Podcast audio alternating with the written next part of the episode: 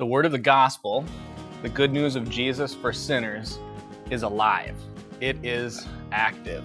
I want you to consider it in terms of a scene from old westerns.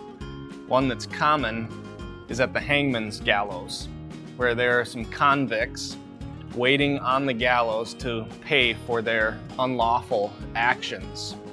They're often given opportunity to say a few last words before they die.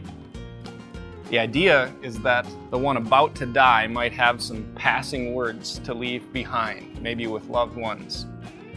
But what if someone from the crowd gathered there at the gallows, what if that person spoke up and shouted out, I've got some last words. I will take their place in the gallows, and they will take my place free.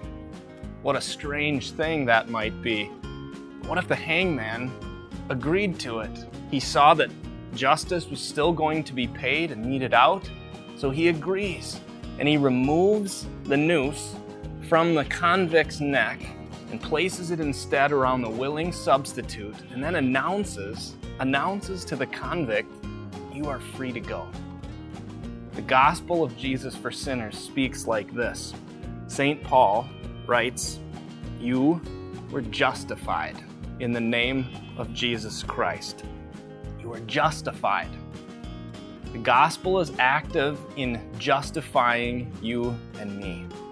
It is active in justifying sinners, speaking us out of our own gallows, our rightful deaths because of our sins, and declaring us innocent and free on account of our willing substitute, Jesus, God's own Son, our Savior.